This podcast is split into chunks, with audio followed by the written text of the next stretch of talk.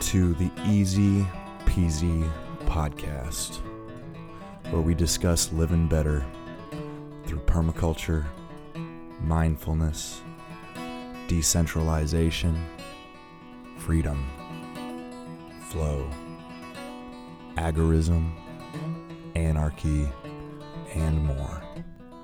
We'll discuss how to solve life's complex problems with simple solutions. This is Mike the Polymath coming from the Easy Peasy Workshop in Indianapolis, Indiana, the crossroads of America. Thanks for joining me.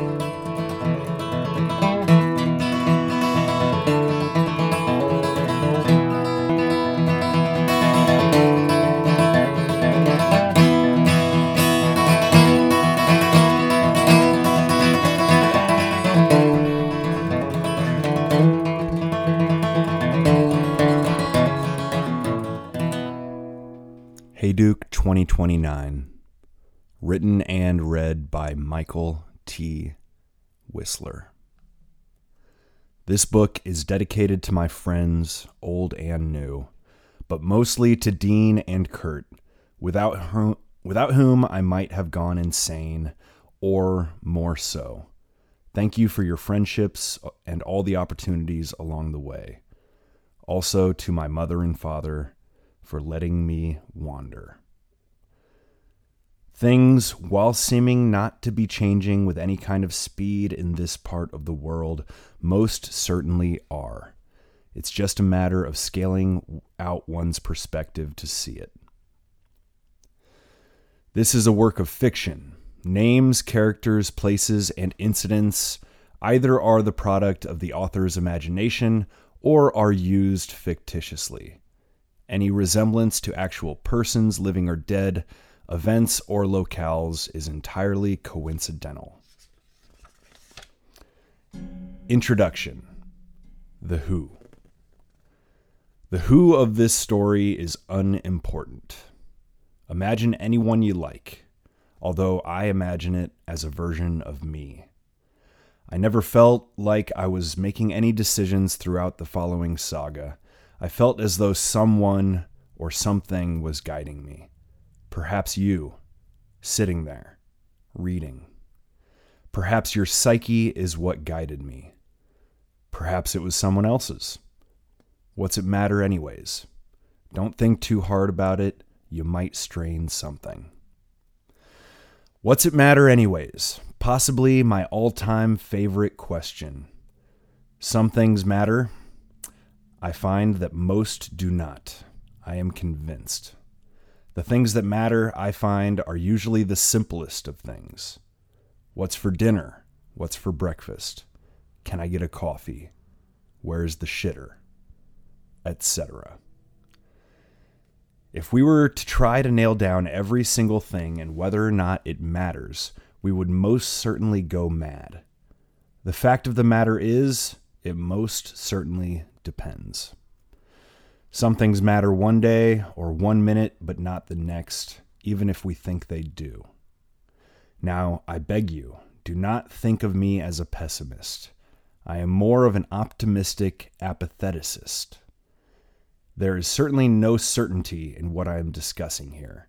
All in all, I just seem to usually know what to care about in any given moment, and more importantly, what not to care about, which, as I said, generally is most things. When I start to care, when something seems to matter, that's when I perk up my ears. That's when I slow down for a moment. That's when I look around.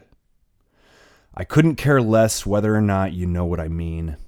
If I begin to explain, I will lose the point. If a conversation lacks interest, I will only tolerate it for so long. So how you doing? Oh, pretty good. You? Great. And how you been? I thought I just said. Let's forget these pleasantries if you don't mind. As someone who rarely cares, the level to which I care about this tale is difficult to express. I only hope that you enjoy it. Chapter 1, The Mission. Welcome back to the show. A Rebel News broadcast, your favorite place to find out what might be happening today in the former U.S. of A. As always, we are broadcasting exclusively on our secure and private network from our pirate box to yours. It is Monday, August 1st, 2029, in case you've lost track of time. As usual, good information is hard to come by, and that's why we get ours direct from sources on the ground across the North American continent and beyond. We thank all of our citizen journalists for taking the time and risk to send us this information. As you know, most of this information is unconfirmed and should be taken with caution. False information is always possible. We'll start our news hour with the latest on military action, as well as travel and trade updates. Last Friday, freedom fighters from NorCal began a coordinated assault against multiple government roadblocks, attempting to clear critical routes for delivery of this summer's cannabis crop. Met with limited resistance, at least half a dozen teams were involved across three counties in the area known as the Emerald Triangle.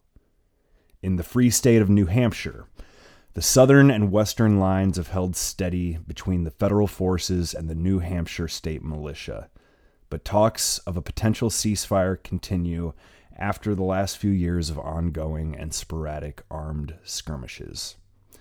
As always, travel routes are unpredictably patrolled and blocked in the areas near the border, as government ID and medical records are required to travel into the Union, even on foot. Travel into these areas at your own risk.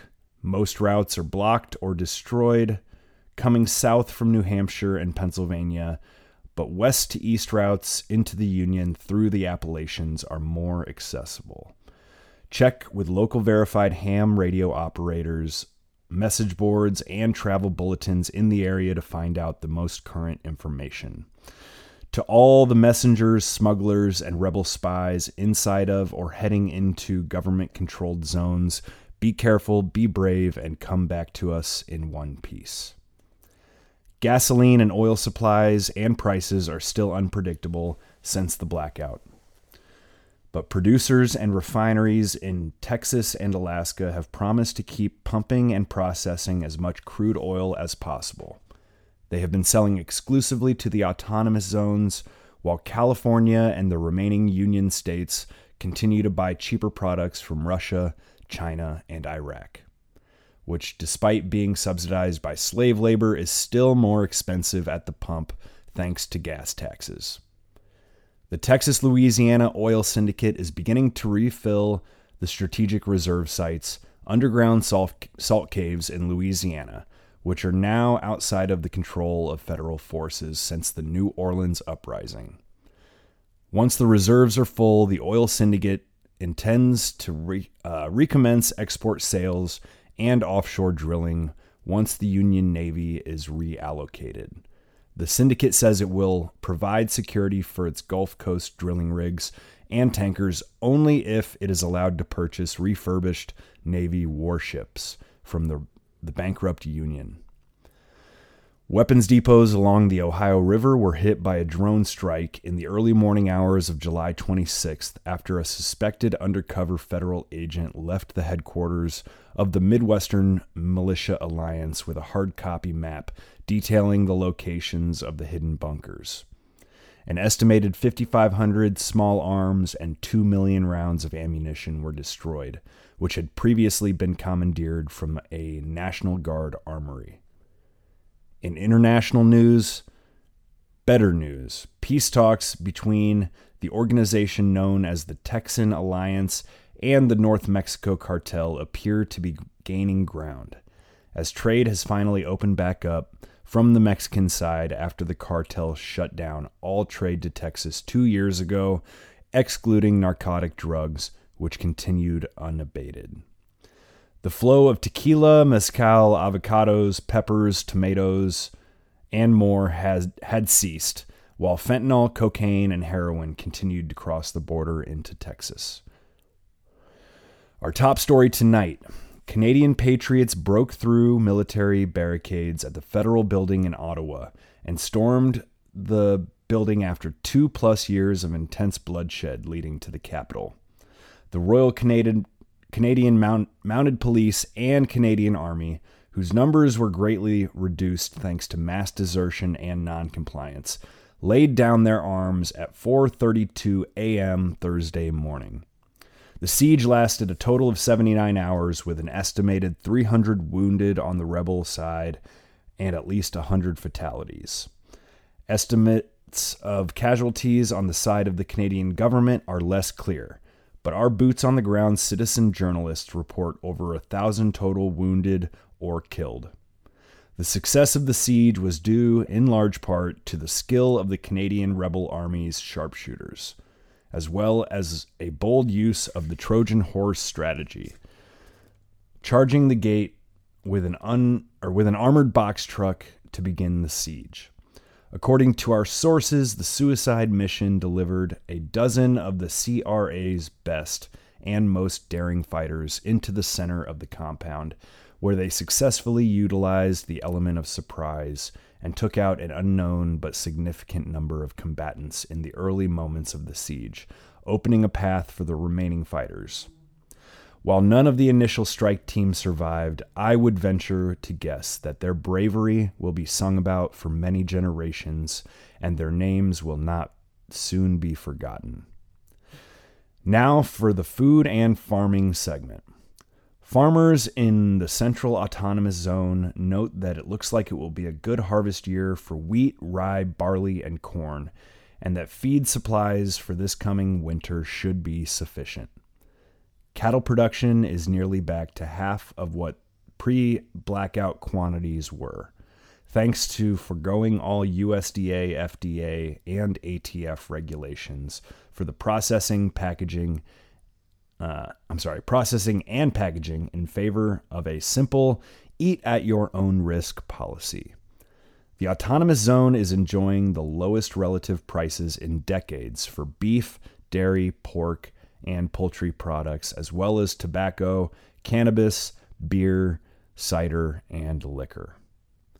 Farmers in our network from Northern California say it was a good year for cannabis production. Due to the bump in production, prices are down as supply is up. The trouble for them is moving it without paying extremely high taxes and tariffs. Meanwhile, Oklahoman hemp and cannabis producers continue to enjoy the benefits of a tax-free market in the Central Autonomous Zone, undercutting the prices from Californian producers while maintaining their profit margins. Some estimates indicate the cannabis and hemp production in the former state of Oklahoma will likely surpass production in the People's Republic of Northern California in the next few years. Despite a drier than average year for the Continental Divide Autonomous Zone, cattle herds are reportedly doing well grazing in the mountains. The annual fall roundup will be starting in September, and according to sources, there is a shortage of skilled cowboys available to do the job. Anybody with an adventurous spirit and the willingness to tolerate extreme discomfort is encouraged to seek employment with ranchers this autumn, with the promise of generous compensation in either Bitcoin or beef. In terms of international food markets, there are reports of crop failures in Eastern Europe and Southeast Asia. International farmers' networks are foretelling of a coming global rice shortage that could spell famine for a large portion of the globe. International trade in food is now at an all-time low, with many countries and communities opting not to export, but to stockpile. This, as well as the global breakdown of transportation and trade routes, combine into a bleak outlook for much of the world's food supply chain. Permaculture emissaries have volunteered to speak to leaders of at least 6 foreign nations and city-states to discuss what could be done to improve self-sufficiency and food system resilience, arguing that there is no need for anyone to starve. There have been a handful of newly declared independent zones in the last few weeks, pushing the line of the CAZ further east, while the western line remains stable at the Mojave Desert and along the Sierra Nevada mountains. While the exact borders can be hard to define, here are the newly declared zones that we know of. The Free City of Pittsburgh, the Free State of Western Appalachia, the Asheville Enclave, the New North Georgia Territory, and the Gulf of Mexico Autonomous Zone, otherwise known as GOMAZ. All of these areas are still technically disputed. The only territories that have been officially surrendered by the federal government remain Texas, California, and Alaska. While much of the military personnel have defected in the years since the Great Blackout, the Union's military is still the second largest state-run force in the world behind China's. And to wrap up this week's show, we are bringing you a letter from a freedom fighter on the front lines in New Hampshire, where active fighting has been ongoing for some time now. Dear fellow freedom fighters and defenders of liberty, I choose to keep my identity to myself, as I, like so many, still have family and friends who live under the boot of our former government. I have been on the front lines since this all began 3.5 years ago.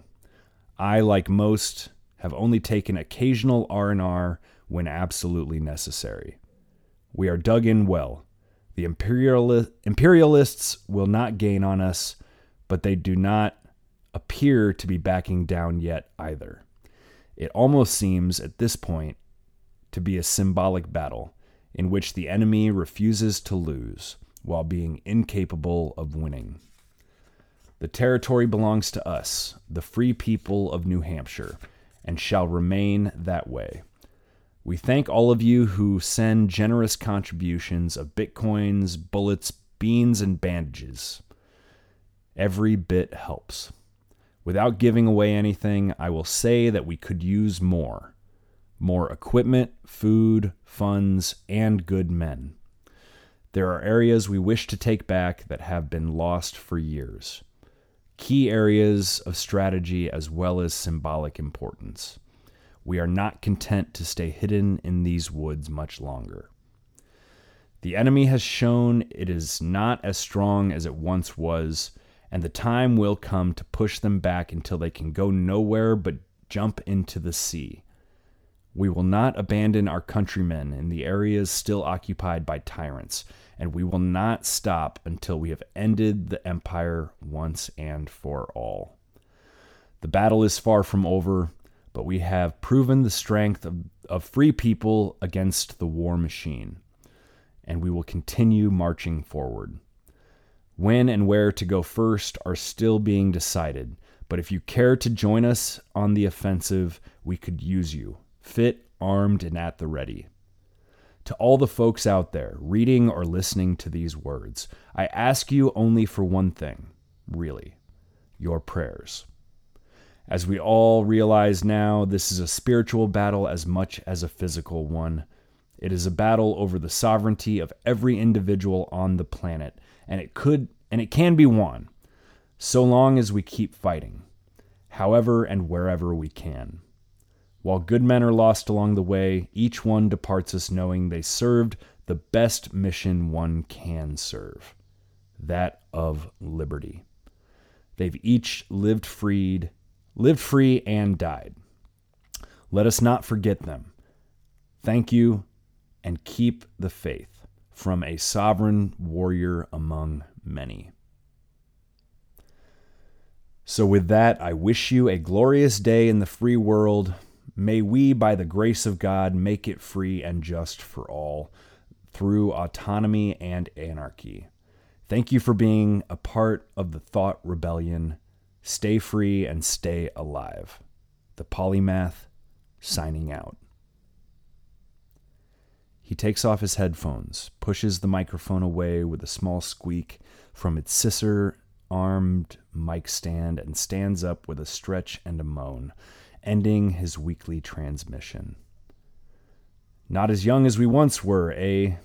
he thinks, walking stiffly towards the small refrigerator in the 20-foot-long Silver Bullet 2012 Airstream camper. He grabs and cracks a can, drinks most of the crisp cold beer down without stopping, and grabs another before shutting the door of the propane-powered refrigerator. He belches, steps forward to the screen door, and with a short whistle he calls the dog from her resting place on the queen mattress in the back of the trailer. They both step through the door and onto the bare dirt of yet another anonymous campsite, someplace out in the desert. He and the dog both look up, seeing the bright full moon and stars coming out in the late twilight. Every time he looks at the full moon, he looks away thinking of her. This time, like every time he thinks about her, he curses himself for still caring. Why can't I stop? He asks himself, but can't say exactly except that she was special, beautiful and lovely, but with a certain amount of mysteriousness and meanness to her. He fell in love fast and hard, even with the parts of her he hated. He finishes the last dregs of his first beer with a sigh, tosses it behind him into a small pile of empty cans before cracking the next. Here in the desert, the cans dry out fast, so they don't gather flies like they did back home. A small convenience, but worth appreciating, he thinks. He thinks about how much beer he drinks and figures it's because he's lonely, justifying his lack of self-control. Beer was always a good friend to him. Not as good as his dog, but dogs live and die, while beer is immortal. Even during the rough times, he was always able to find some beer by some miracle, even if it was warm and had gone a little skunk. Water into wine, he thinks to himself. Jesus must have been fun. A deep thinker and a quick drinker. My kind of guy. He paces around outside the small travel trailer, sipping his beer and watching the shadow of his dog moving in the bushes, sniffing for something worth hunting, a jackrabbit living somewhere in a nearby hole. "Hey!" he shouts, somewhat indifferently, following it with a short whistle. The dog comes from the bushes, with a few spiked seeds called goat heads stuck to the end of her nose and fur. The man brushes the dog's nose, slips his hand under her chin, and lifts her head to meet his, looking in her eyes. "With me," he says firmly, and drops his hand. The dog complies by walking close to the man's right-hand side for the remainder of their laps around the camper.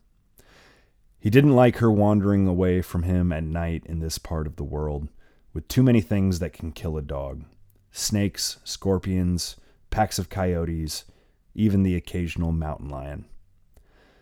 When they come around to the front of the trailer, the man sits with his feet on the bench and ass on the old picnic table of their dilapidated campsite, taking another deep swig of his beer. He sets down the beer can and fishes a loosely rolled joint out of his breast pocket. Beer and weed. Beer, weed, and my dog. My three best friends. This time he says it out loud. The dog looks up with a cocked head, wondering if the man was saying something to her or about her. She is a clever animal, though not too clever, but extremely loyal and obedient. She has been with the man for a long time, since before the blackout, and longer than any human woman for certain. She is still young by all appearance and action, but much like the man, she is beginning to feel some age in her joints. The man pats the table he's sitting on invitingly, and Sally the pit bull jumps up in a gracefully athletic manner. "Where can I find a woman to depend on and trust the way I can you, Sally? That's all I want to know," he asks her, expecting no answers, and the dog doesn't provide any with words or barks, but licks the man's neck and leans her weight against his. He puts his arm around her and rubs her chest on her favorite spot, where her mostly gray coat meets a patch of white, and which she announces with a pant and a heavy sigh. You always know just what to say, Sal. He finishes his joint and his beer, looking at the moon once or twice in the process, but feeling comfortably numb and nearly ready for bed, less agitated. He slips off the table and stretches towards the sky, spilling some drips of beer on his shoulder from the tipped and elevated, nearly empty can, feeling and noticing but not minding. He wipes the dribbles with his other hand, still holding his roach, dropping ash where the beer drops were, still not minding. Slipping the extinguished roach into an old tin Altoid box to save for later, waste not, want not, he steps towards a clump of sagebrush and takes a piss, tossing his last beer can in the pile along the way. Let's go to bed, Sal, he says in his head. She seems to hear his thought and follows him back to the camper, going straight to the bedroom. The man brushes his teeth with a stick, turns the fan on, the lights off, and strips naked before slipping into the sheets. Where should we go tomorrow, Sally? She stretches out on the top of the covers, snuggling up next to him. They had been here for 3 nights now, and as he made preparations for his broadcast, now completed. He would do another in a week or so. Anywhere, huh? Well, if we could go anywhere, I know where I'd go. But that's the problem. We can't go there. Some other motherfucker is there. With her. Probably. So I suppose we'll find some place else to go. Probably due for laundry and supplies anyhow. I suppose we'll head into town. It's Monday tomorrow. Yep, Monday. Should be quiet in town, just the way we like it. We can run our errands, fill up on fuel and water, maybe get a cheeseburger. How's that sound, old girl? She tilts her head up to look at his face, which is propped up by the pillow behind his head. He looks down at her. They make eye contact and yawn together. Sally closes her eyes and sleeps while he struggles to do the same, fearful of his own dreams. Chapter 2. The Beach. The man wakes up with the sunlight streaming in through the blinds. He feels the warmth next to him, eyes still closed. He rolls onto his side and nestles into the position of Big Spoon. He runs his hands over her bare waist, tracing his fingers up her stomach, around the navel and between her breasts, squeezing one softly. He then gently slips the same hand between her cheek and the pillow, lifts gently and kisses her exposed cheek. He opens his eyes, seeing a smile. The smile. She wiggles a bit and giggles, making it clear that he's got the all clear. Feeling his hard morning wood between her ass cheeks. What a way to wake up, he thinks, slipping inside her, closing his eyes again. Good morning, he whispers in her ear, giving it a nibble. She moans, back at you, big guy. After a short time, they both climax together, as it should be when two become one. He removes himself from her and her bed and walks to the window, stretching as he looks out over the great Erie Lake from 20 floors up. Throwing open the blinds, he relishes the warm sun hitting his naked body, feeling no prying eyes so far up off the ground. What shall we do today, my love? He asks, without turning from the window. He is letting his genitals warm in the sun's rays. Anything, everything, and nothing, she replies. What do you think about going to the lake? We could stretch out on the beach, play some cards. Ask your sister and Jake to join. That sounds perfect. Now go get the coffee going and join me in the shower. I'm not done with you yet. Yes, ma'am. He turns to watch her as she slips out of the bed and walks towards the bathroom naked, turning to look at him seductively before almost closing the door behind her. He hears the water run and sees steam billow through the cracks around the door. He goes to the kitchen and fills the coffee pot with water. He adds the filter and grounds before hitting the power button. Thank God for pre-ground coffee beans and automatic machines. This girl will be the death of me, I swear, he thinks as he hurries towards the bathroom, already hard again at the thought of her. What took you so long? She asks as he steps into the spacious, ornately tiled shower. Give me that thing, she demands, grabbing his cock, feeling it surge and swell. No one ever got me this hard in my life except you. I know. How do you know? Because no one ever got this hard for me until you. I highly doubt that. Doubt it all you want. It's true. They were all just boys. This here, she says, patting his swollen chest with one hand and stroking him with the other, feeling it grow more, is a man. Now do as I say and give me that thing. Now. Turn around, he growls, bending her over under the hot water, slipping back into his favorite place, a place of comfort and trust, desire and lust. She moans loudly at the feel of him, saying, harder!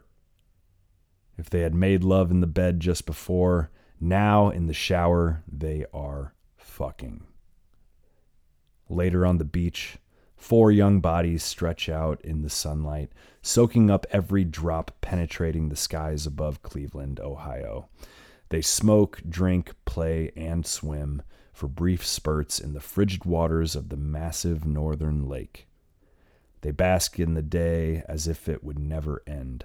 They decide at some point to share some acid, as it is clearly the afternoon of all afternoons, and should be enjoyed as such, one that creates echoes of a beautiful song which might only be heard the once.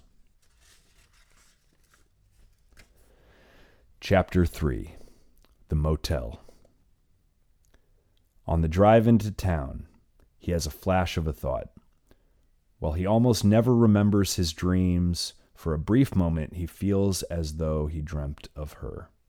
No! Enough, he says out loud. Not loudly, but sternly, immediately irritated and still half asleep and a little dehydrated. Sally looks at him from the passenger side of the lumbering F-250. When she realizes he wasn't talking to her but to himself, she gazes back out the window at the wide and bleak Burr Desert, seeing the Henry Mountains growing closer as they drive away from their short-lived home near the San Rafael Swell in a place called Goblin Valley, full of rocks resembling the place's namesake. The two nomads roll down Highway 24 towards Hanksville, a tiny town of little significance except that there's nothing and almost no one around for 50 miles in any direction, save a few Mormon cowboys and a few freeloading campers. At least in Hanksville, they had cheeseburgers, gasoline, a modest grocery store, and meth. Although the man didn't go in for the meth, he figured at least it gave these poor souls something to do in a godforsaken place like Hanksville. Once upon a time, they thought there was gold, uranium, and whatever else in the area around Hanksville, but it turns out there really wasn't much. He is glad to see this familiar sight grow closer, the Henry Mountains being among his favorite places, as well as Robber's Roost to the east and Capitol Reef to the west. There's a story he remembers reading about an old prospector living in those mountains, about 20 miles outside of Hanksville, in Eagle City, population 1, until the mid-1930s. He would come into town with just enough gold to resupply and keep going for a while more, never making his fortune, at least as far as anyone knew. Supposedly, Eagle City, A place with more grand a name than it deserved was a town of around 100 people in its heyday, mostly prospectors, some supporting businesses, and one very successful prostitute.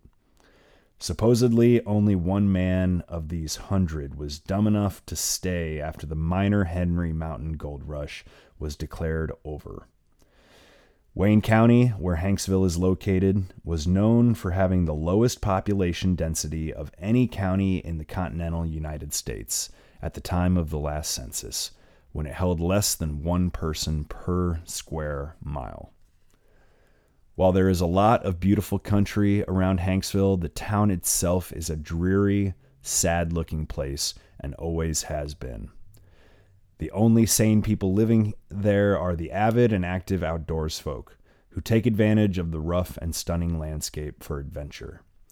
It is no place for a novice, with many places where if you hike in, you may never find your way back out.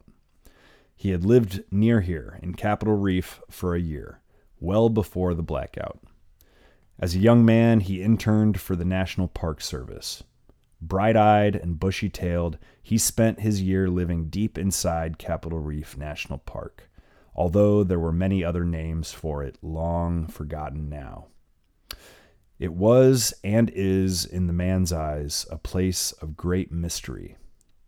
People had lived in the area between and beyond the Henry Mountains and Capitol Reef, on and off for what seems like eons.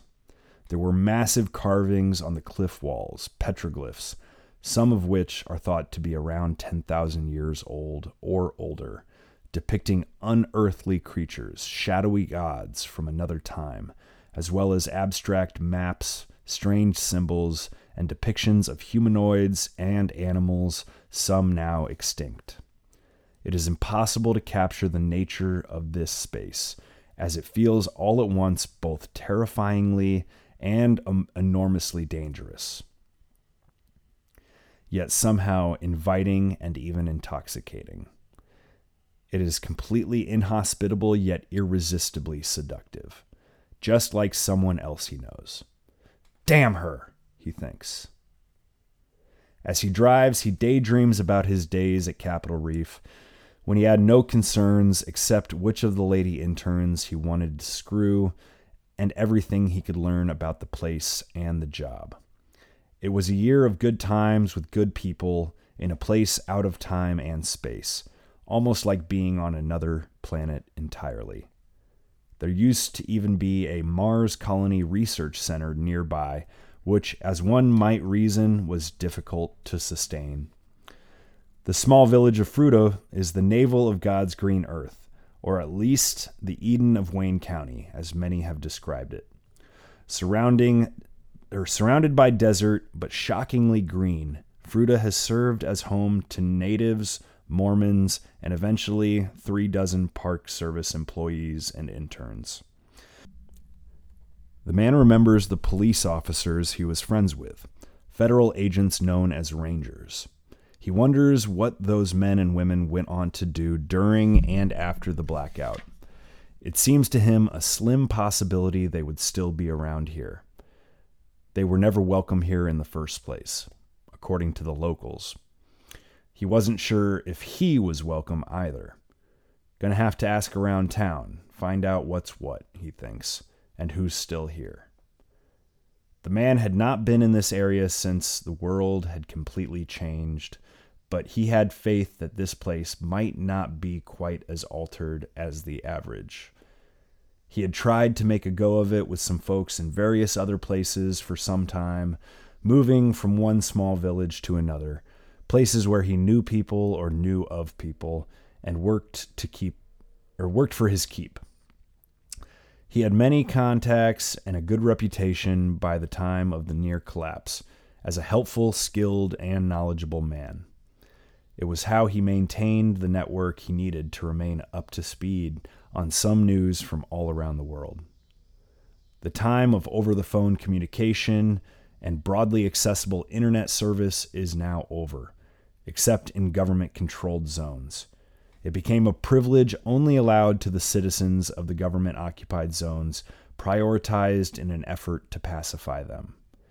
in the autonomous zones, there is more of a patchwork of independent networks, known as INETs, and everything has to be encrypted and protected with firewalls for privacy. Easy information became a thing of the past. No more search engines, social networks, forums, or chat rooms, only private databases and servers loosely connected via uplink to hacker-controlled satellites. It is a tenuous operation at best, and many back channels and alternative means of communication had been devised to make up for the difficulty of use and unreliable nature of the larger so-called rogue net. The governments in D.C. and L.A. are constantly trying to shut down satellites as well as hack and or bomb suspected RogueNet server stations, which they would spot with thermal imaging until everything was moved underground. Server rooms and satellite dishes had to be hidden and camouflaged, as they are just as vulnerable to the autonomy movement as ammo caches and arms depots. Critical data such as crypto keys and passphrases have to be carefully encrypted and carried on one's person in the event of a cyber attack on one's home network. Everything and everyone now has to be insulated and obfuscated for the safety of the whole network. The man remembers a time not long ago when he could look up almost anything he wanted to know on his phone in an instant. Now, however, it is downright dangerous to send a simple email. These things are not on his mind as he hauls himself, his home, and his companion animal down the desert highway at a comfortable 90 miles per hour on downhills, 70 on uphills. He has not yet seen a car, motorcycle, or truck since pulling away from the strange goblin-shaped rocks and crevices of upheaved stone known as San Rafael. Called a swell for its wave-like appearance, this monocline is only beaten in splendor and size by that of the Water Pocket Fold, which runs north to south through Capitol Reef for nearly 100 miles, making it the largest monocline on the planet. These two features are what make the area so difficult to access, and hence so relatively unexplored even to this day.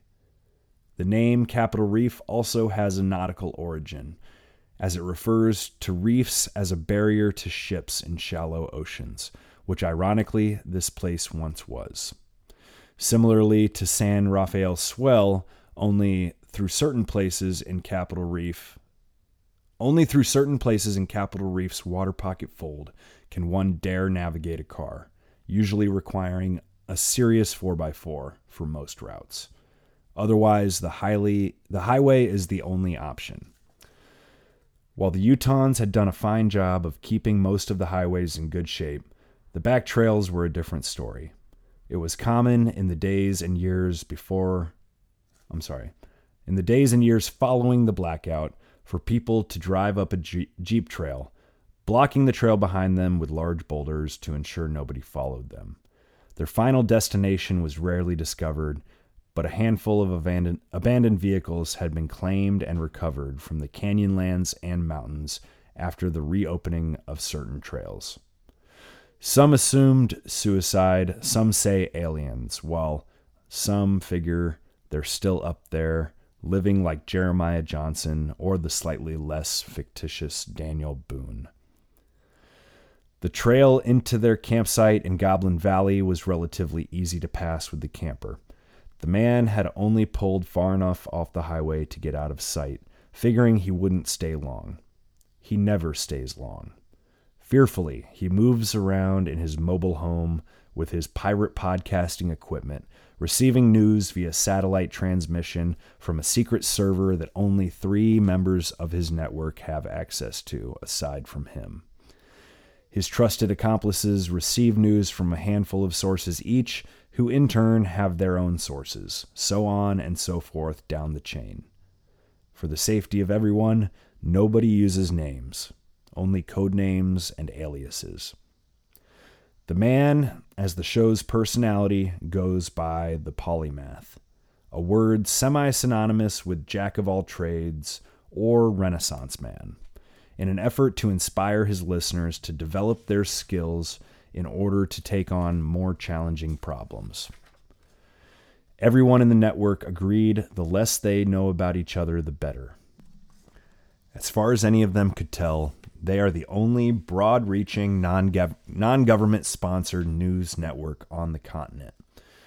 There have been rumors of similar shows getting started in Central America and in Canada, but neither had yet developed a means of broadcasting or distribution, that being the most difficult part. It is easy enough for certain folks to hack a satellite and send encrypted messages from one place to another. That was a simple matter of knowing the key of a recipient's chain of private IP addresses, which change at regular intervals in a series. The technology allowing for this is known as a pirate box and has had many forms and renditions. These boxes are essentially handmade and sold only to trusted people. His pirate box is one of a kind, capable of connecting to up to 72 other pirate boxes simultaneously, allowing it to distribute data to multiple users at once within the satellite's broadcast zone. All other pirate boxes had only been able to share from one server to another. This new technology allows for what equates to the first widely distributed podcast in many years, as opposed to small local network shows, which had already sprung up around the continent. The man's pirate box was built by a close friend and known legend in certain circles, the first to hack a broadcast satellite for the autonomy movement and taught others to do the same, a man known only as Geek. This new era of deep mistrust online means that folks are all but done with anything but strict peer-to-peer data sharing and incorporate multiple levels of privacy protection. This podcast is only possible thanks to the man's network of real relationships. He travels and visits with friends of his past, establishing the distribution network for his broadcast by setting up secure transmissions to one trusted person at a time, who will then share it with their local iNet. This is the new pirate radio, as they had found, the only way to get information out effectively without interception from government intelligence, the only risk being an undercover operative inside of one of the local networks, capturing and interrogating someone in the know. But people in the autonomous zone had become quite skeptical, and most communities, online or real, no longer welcomed outsiders, as everyone knows that loose lips sink ships. If there was a breach of a local iNet, it had to be untraceable back to the original source. That said, there had been cases of turncoats who were known in the community for a long time and were trusted by all before committing their betrayal of espionage. The man had been using his pirate box to broadcast for about a year, beginning with only a handful of receivers, but during which time he had driven around the Midwest, Great Plains, and Northern Rockies, making contact with various people he knew, setting up more broadcast hubs for the podcast. The intention was also to keep making contact with more possible sources for information as well, trying to improve the flow of news back to his central team. So far, he had 33 people on the receiving end in different communities scattered about. His goal for this journey is to get to the full 72 which his pirate box could handle before ending the long and arduous road trip. His trip was sponsored entirely by Geek, whose idea it had been to start the Rebel News show. Geek had reached out to him specifically, knowing the man had a background of varied experiences, travel, and was a bit of a generalist, as well as having many contacts around the country, not to mention a good voice. Geek had the money, but not the hard skills required for such a trip. Figured The man was the man for the job. He also knew from stories shared late at night at bars and around campfires that the man could handle himself in a pinch, so long as the stories told were at least half true. He also knew the man needed purpose, that his heart was broken, and while he survived in good fashion through the hard years, he was still not settled or satisfied. Geek had the feeling this man was probably the only man with the network and skills to do what was necessary in connecting these various communities. He prayed it was the case. When Geek asked, the man simply said, "Sure." This man, despite his heartbreak, or perhaps because of it, had turned himself fully towards the cause since the beginning. At various points since the blackout, he was a militiaman, a messenger, a transporter, and was chosen to lead his squad at the Battle of Columbus, where critical trade routes were reestablished between zones in Appalachia and the Midwest. He had saved Geek's life in a government raid in Cincinnati shortly thereafter, and they had been friends ever since, setting up headquarters in Indianapolis at the crossroads of America. It was in the midst of the chaos of those days that he and Geek came to trust each other fully. Most of their wartime friends were now gone. Not that the war was over, but most of the killing seemed to be. Now it was more of a war of words, the man thought. While the distribution of information within the autonomous zones is very difficult, getting it into the government-controlled zones was even harder. There is a grassroots series of networks of direct messaging from people inside the government zones to folks outside and vice versa. This is how bits of information came and went. But as usual, it had to be person-to-person, peer-to-peer, like one giant game of telephone from one computer to the next. Much of this information was slow, incomplete, or unreliable. There's also the ham radio network, but many people are reluctant to share too much specific information over the air, as the language codes used have been broken at times by the government AI computers. Encryption is better, but radio is good for critical, time-sensitive information and is used as such. Finally, old-fashioned letters with direct carriers are often found to be the most reliable means of telling someone something sensitive. Old-fashioned numeric book ciphers are used to encrypt the messages traveling into and across enemy territory on paper. But again, none of this is on the mind of the man as he drives away from Goblin Valley towards Hanksville. His mind is on two things: food and clean water. He drives past hoodoos, goblins, spires, and buttes along his way. One particular formation, off in the distance, but clearly visible, known as Factory Butte, is known well to him as he had once hiked to the top of it with an older couple he knew, James and Sandy, during his time working at the park. I wonder if they're still alive. They'd have to be 80 by now, the man thinks to himself. People in this part of the world live hard lives in a harsh environment, but often would grow old without ever ceasing to work. He thinks that it would be nice to see them again, among others, but won't count chickens until they hatch, knowing that the route through Capitol Reef to Torrey might be blocked.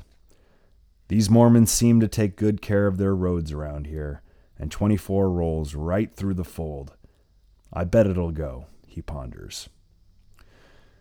These thoughts are unknown to Sally, who sits on the other side of the big bench seat, watching the world roll by, knowing and not knowing how the world is. She is oblivious to the problems of mankind, but aware of the law of tooth and claw, the truth of life, death, thirst, hunger, and killing. She knows all there is to know about these things, more than most men, in fact. The one thing deep in her bones she had never known but always wanted was to have pups. This ability had been stripped from her shortly after birth. She watches a group of condors spiraling in the distance. Something is dead, she knows, just as the condors do, and in her dog brain she also knows that she's glad it isn't her. As the two get closer to Hanksville, the man pulls off the shoulder at the bridge. He checks his pistol, a Glock 17, confirming there is a round in the chamber, despite already knowing there is, as always, and he slips it back into the holster on his hip. He knows that generally, bridges are bad places to stop, never knowing when a carjacker might strike. But he has to take a piss. Beer from the night before is still making its way out of his system, and he knows this river well, so he feels compelled to piss in it. The Dirty Devil River, as it is known, or as it had been named by the men of the Fremont expedition many years before. John C. Fremont, the Civil War officer turned explorer, set out to discover a potential railroad route to the Pacific Ocean and endured challenges much greater than the more revered Lewis and Clark expedition, which had sought a northwest passage. Many of the terrain features of the Southwest were named by this handful of men, or those of the John Wesley Powell expedition. Fremont's mission was never realized. Half his crew died, and the other half nearly mutinied, but didn't. The cold, hard dedication of Fremont is still that of legend. He was a man who could not be stopped, a dynamo. His expedition occurred 13 years before John Wesley Powell's, the famous one-armed explorer, who made the first successful running of the Colorado River through the Grand Canyon and beyond, exploring its waterways and tributaries, as well as the area of Utah in which the man now travels. He thinks more highly of the Fremont expedition, though. He imagines them pulling their riverboats through the shallow, murky water of the Dirty Devil River. According to the tales, one member of the party announced, "This river is one dirty devil," and it stuck. "Too thick to drink, too thin to plow," the locals would say of its silty water.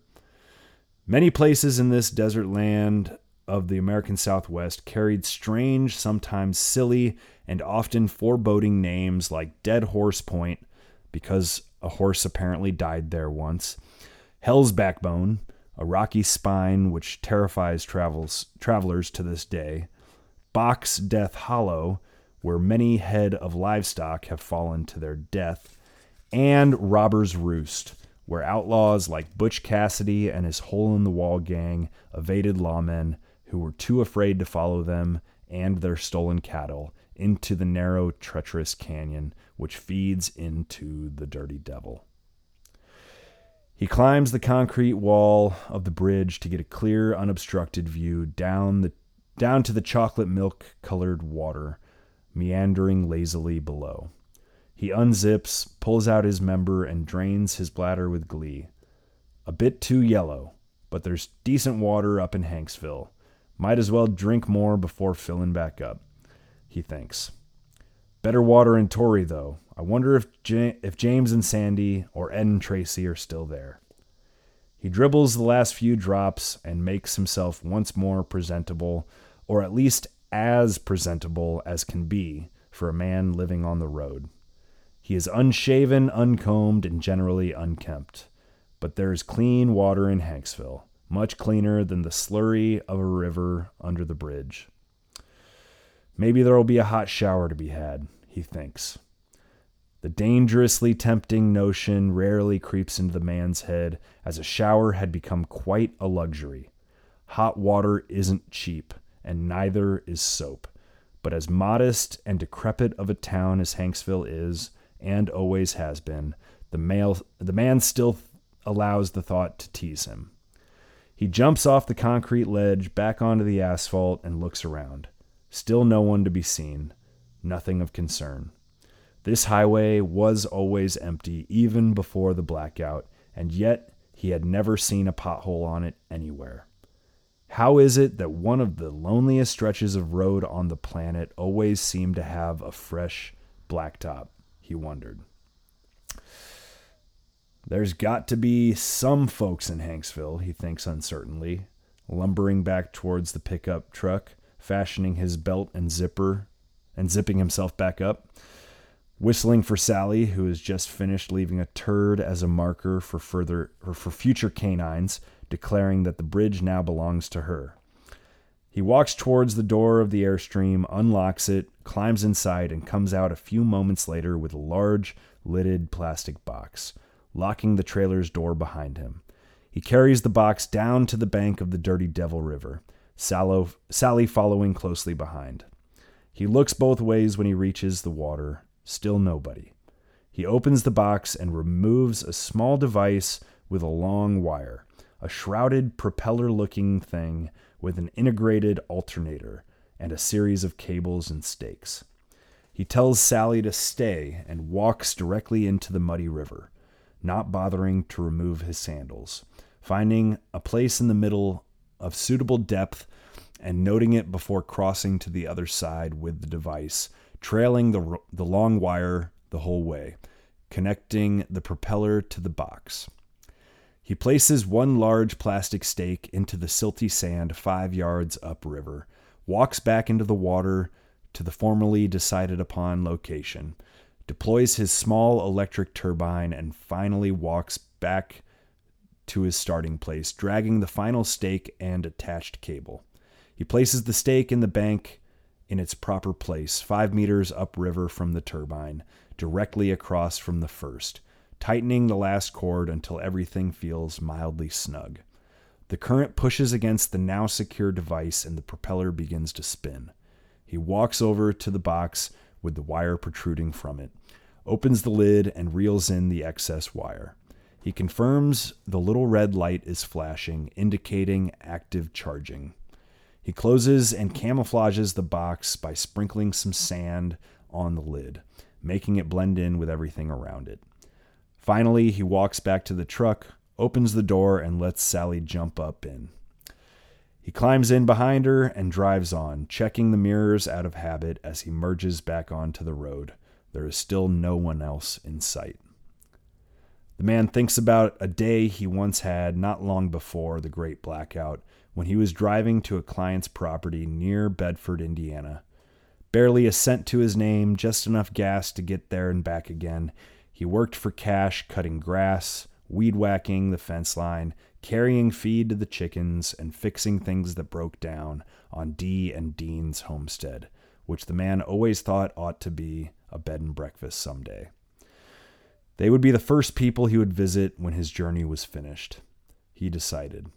She was like a grandmother to him, and Dean a grandfather. Dean's health had been failing since before he left, so the man had said his goodbyes already, suspecting he would never see Dean again. He didn't like thinking about Dee all alone, even with her neighbors checking in. He knew she would be heartbroken for her lost lover, her companion of over 50 years, no matter how long she had prepared for his departure. The man who sat quietly on the porch with her while she would knit. He thinks of the day of work, as well as the after-work porch swing and cold beer. That was a good day, he said, remembering the simplicity of it and the love shared between them. He sees the first glimmers of civilization, an old wrecking yard and auto shop, which it was impossible to discern whether or not the business was still in operation. It looked just as decrepit and deserted as it ever had, so the man figured it must still be open, assuming the client might have something to offer. Auto mechanics with know-how did very well immediately after the blackout, fixing up and replacing solenoids and fuses on old carbureted trucks and cars. While some ECUs could be repaired, anything with a complex computer took much more time to get back on the road. Simpler, older vehicles could fire up with a few minor repairs, so long as parts could be found or fabricated. Hanksville city limits. Elevation 4295. Population 219. City limits. Huh, what a joke, the man says to himself with a with a grin. The green metal sign is riddled with bullet holes to the point that some of its numbers and letters are nearly illegible. Someone had cut one of the two square galvanized posts from underneath it, perhaps to use as material to mend something else, as scrapping and scavenging had become par for the course. The sign looks as though it would not stand much longer, wiggling in the slightest breeze, while at the same time it appears as though it has already been there for an eternity, precariously balanced on the edge of destruction like so many of the massive hoodoos and spires surrounding it, ready to come down at any time. The man thinks about stopping again to fire a round or two through the green sign for fun, curious if it would be the final straw to break the metallic camel's back, but thinks the better of it. That's no way to say hello, he thinks. Town is now in view and a half mile ahead, and a vehicle appeared to be pumping gas at the old Sinclair gas station called Hollow Mountain, a curious little roadside attraction. This gas station C-store is hollowed out from the sandstone bedrock, creating a man-made cave, providing weary travelers with a naturally cool, although a bit dank, place to get out of the sun and sand. Many people used to stop here on their way to Lake Powell, towing boats and jet skis. Now one might see the occasional fishing boat or raft heading that way, but none of the frivolous and joy-seeking toys of yesteryear. The man wonders how many more years until that big, disgusting lake would be filled to the brim with silt, and how many more years after that it would take the forces of weight, water, wind, and entropy to break that damned Glen Canyon Dam, which is called by the same name as the place that it thoroughly destroyed. The man remembers going to Lake Powell, named after the explorer, with a bunch of young and beautiful people to enjoy a day of frivolity.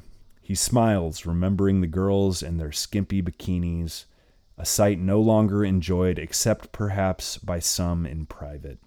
Beautiful young women now feared exposing themselves due to the possibility of attracting the wrong man's attention. Back then, nobody worried. Everyone on the lake was enjoying the benefits of living in La La Land, and it was exceptional. He remembers swimming with one girl, whose name now escapes him, into the narrow cove and out of sight from the group, climbing the slick rock onto a narrow ledge, pushing the firm young ass of the female with a tingle in his loins to help her up the last bit of the climb, before they both jumped back down into the narrow strip of impossibly deep water from 20 feet above. Not his highest cliff jump ever, but still exhilarating, especially with a half-naked vixen who had been eye-fucking him all day. They climbed up to the ledge again, but this time did not jump back down for some time. They played the dangerous game known to all cliff-dwelling natives, ledge sex. He remembers asking about birth control and being assured there was no need for concern. He almost wishes, in hindsight, he had knocked her up. Like Sally the dog, the man always felt a strong urge to procreate, but had never followed through. Unlike the dog, he had no good excuse. The two entwined on the ledge, enjoying a moment together. It was nice, he remembers, but it wasn't the same as with her. Passing the Hollow Mountain, he swings down to Stan's, a larger gas station with the not-so-famous Stan's Burger Shack attached. Across the street was the long-ago-closed Blondie's, a restaurant which had been run into the ground and then lit ablaze by the former meth-addicted owners in an act of insurance fraud that fooled nobody in town or at the insurance agency. The ruins of the little diner remain unchanged since the man's last visit here. Nothing in the desert seems to go anywhere in much of a hurry, except maybe the jackrabbit hare. The relics of many different eras of occupation could still be found strewn about in this part of the world.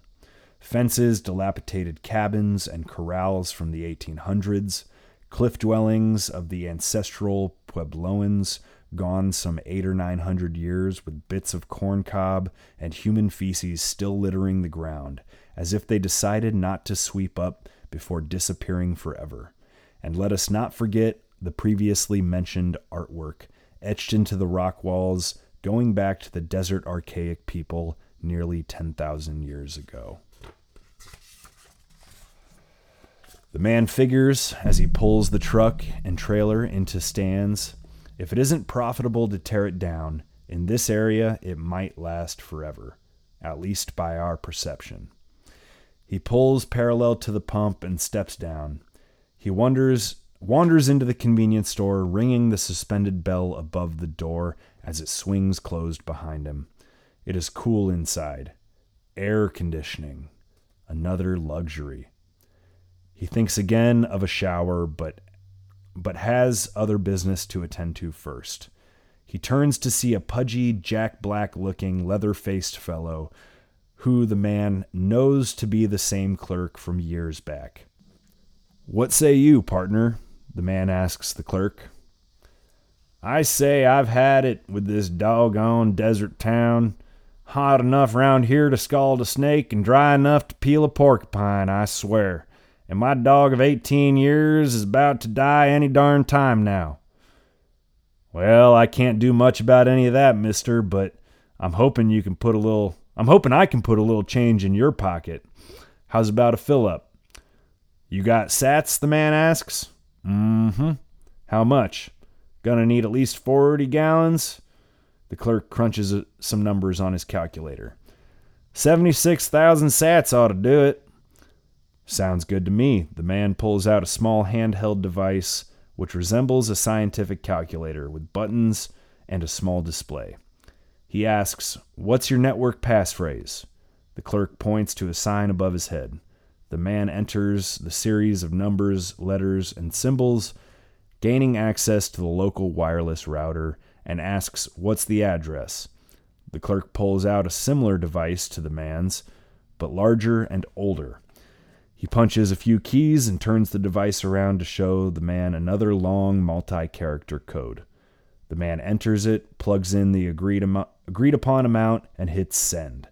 A green light flashes on the clerk's device, and there is an audible ka-ching. The clerk turns the device back around towards himself and confirms the amount received. "Son of a bitch," the man says with a snap of his finger. "Meant to order a cheeseburger, malt, and some fries while I was at it. I'm so damn hungry I nearly forgot." "Don't sweat it, feller. We can run another transaction, more hassle for you than it is for me. That or we could trade. You got any bullets?" "Not that I'm willing to spare," he says, resting his hand on the butt of his exposed pistol, not in a threatening manner, but to make clear he's comfortable with his weapon. "What about soap? I've got a bar of homemade soap I could spare." "Two bars, and I'll give you fries, a shake, and two burgers, one for the road. I'll wrap everything separate so the buns don't get soggy. We bake our own buns in-house. Tomatoes and onions and lettuce come from the garden out back. We also got house-made mayonnaise, and the beef comes from the Braze Ranch, rounded up off Boulder Mountain last fall and finished on grain. I knew Mike Bray when I worked over there at the park. Him and his brother, although I can't remember his brother's name. They were both maintenance crew down there." This statement was made for a purpose. He wanted information, so he needed to seem halfway local, or at the very least, informed. "Yes, sir. Mike comes in now and again, lives up in Bicknell, though, so we don't see much of him. Rest of the family's up in Loa. He always was the black sheep of that bunch. Wandered around a bunch before coming on back home. He's one of the few that ever left Wayne County and actually returned. Guess he figured he'd rustle cattle with his dad and brothers when he realized there wasn't anything better anyplace else." "How do you think he'd feel about a visitor? Been about 15 years since I saw him last, but it depends on if you think he'd shoot me on the spot or if he'd give me a chance to say hello. He ain't gone senile or anything, has he?" oh, no more or less crazy than he ever was. I can't say if he'll shoot you or not because I don't know if he likes you or not. But he does take visitors. He's got lots of friends for a nut job. Yeah, I'm about the same.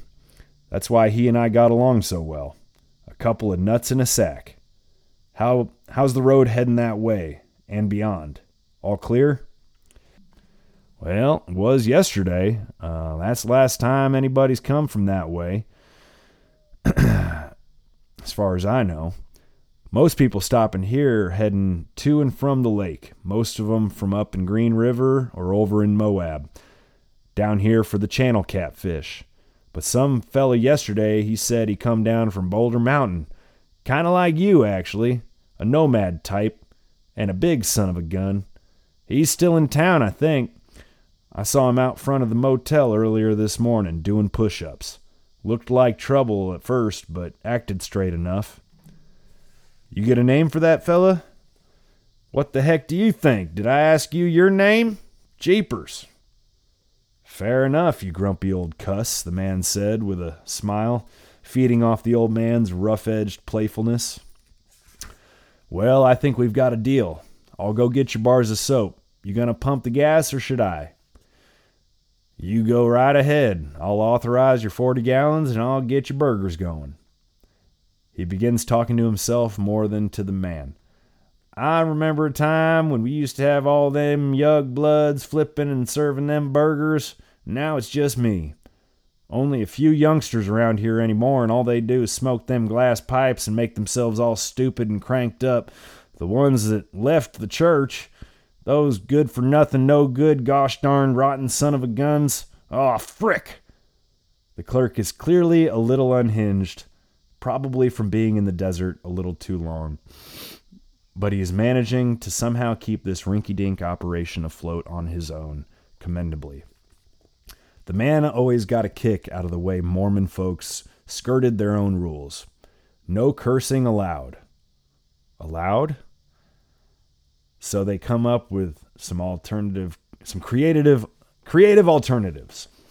The man is reminded of some rumors he had heard while living in this area previously, of what the Mormon teenagers called soaking, insertion without humping, and the poop hole loophole, in which it was reasoned that a good Mormon girl could take a boy's cock up the asshole, but still be considered a virgin. Brilliant. The boy's still going to hell. I guess he just doesn't care. He wants to fuck. Can't say I blame him. The man thinks to himself amusingly. But he dares not smile at this line of thinking, knowing that the clerk is clearly agitated. Good help is hard to come by these days, the man says in response, especially in a place like Hanksville, I imagine. Damn straight, the clerk replies. The man now allowed himself to smile, knowing that this good Mormon clerk, probably an elder in his tiny town's LDS church, had just committed the mortal sin by letting out damn. The man chuckles to himself on his way out the door and back towards the truck. Some real characters around here, he thinks to himself. Not much has changed. He grabs an empty gas can from the bed of the truck and places it on the ground. Then he lifts the gas pump handle, hits the only illuminated button, which had long ago lost its sticker indicating the fuel's octane level. The small screen appears to say ready to pump, although it was nearly impossible to read with the sun glaring down. The man tilts the nozzle towards the ground, letting out a single drop of fuel to collect on the end of the steel tube. He looks at it closely, dabs his finger to the nozzle, rubs the fuel between his fingers and thumb, feeling for slipperiness and grit, sensing neither, and finally sniffs it. Looks good, smells good, probably from Texas. Now to find out if this guy's ripping me off, he thinks to himself. The man proceeds to fill up the 5-gallon red plastic gas can, watching the numbers on the pump's display closely until it indicates 5 gallons dispensed. The can is full, not quite at the full line, but only half an inch short. Good enough, he figures. This had become necessary since the blackout. Gas station owners would recalibrate their pumps to scam people out of their money. It had become common to pay for 20 gallons and only get 18 or less. While the man hoped the clerk wasn't watching him for fear of causing offense, he assumed the clerk would understand the basic rule. Trust is earned, not given. Besides, the man knows the clerk is in the kitchen preparing his lunch and dinner and is therefore not likely to be watching. Don't forget the soap, the man says out loud to himself. Sally pops her head out the open driver's side window at the sound of his voice and watches the man slip the nozzle into the filler neck of the F-250 and lock the handle open. He watches the numbers tick by on the gas pump as he pats Sally on the head and rubs her ears. He notices something moving out of the corner of his eye. He turns his head towards the low-roofed motel to see a muscular and beastly figure performing what appeared to be some form of Tai Chi, barefoot on a small patch of surprisingly green grass, which contrasts starkly with the endless sea of bare earth and rock around it. The business is called the Whispering Sands Motel, which he always found to be a less than appealing name for a place where people sleep on beds which had previously been used by many others. The man doesn't care to know what the sands whispered about, and in fact he'd prefer no sand in the room at all if possible. But that is not likely given the surroundings. The figure in the motel's front lawn is shifting his weight around with a smooth flowing motion, pausing momentarily in different martial arts style poses. The man hears the gas pump go chunk and checks the display, which indicates the 40 gallons have been dispensed, more or less. He glances back at the figure in the distance and tries to reason out his approach. In his estimation, this is not someone to sneak up on. Approach with caution, the man thinks to himself, getting an ex-military vibe, even from the distance. He steps back into the gas station shop and turns the corner towards the small dining area and snack counter, where he smells the unmistakably American aroma of ground beef patties cooking on a flat-top grill. He feels his stomach rumble with anticipation. How long has it been since a good cheeseburger and a shake, he wonders, and can't remember. At least since the Dakotas, maybe 6 months ago? There's some good beef up there still. The rotund clerk comes into view with a tray carrying two brown paper sacks and a very large milkshake with both a plastic straw and spoon sticking out of it.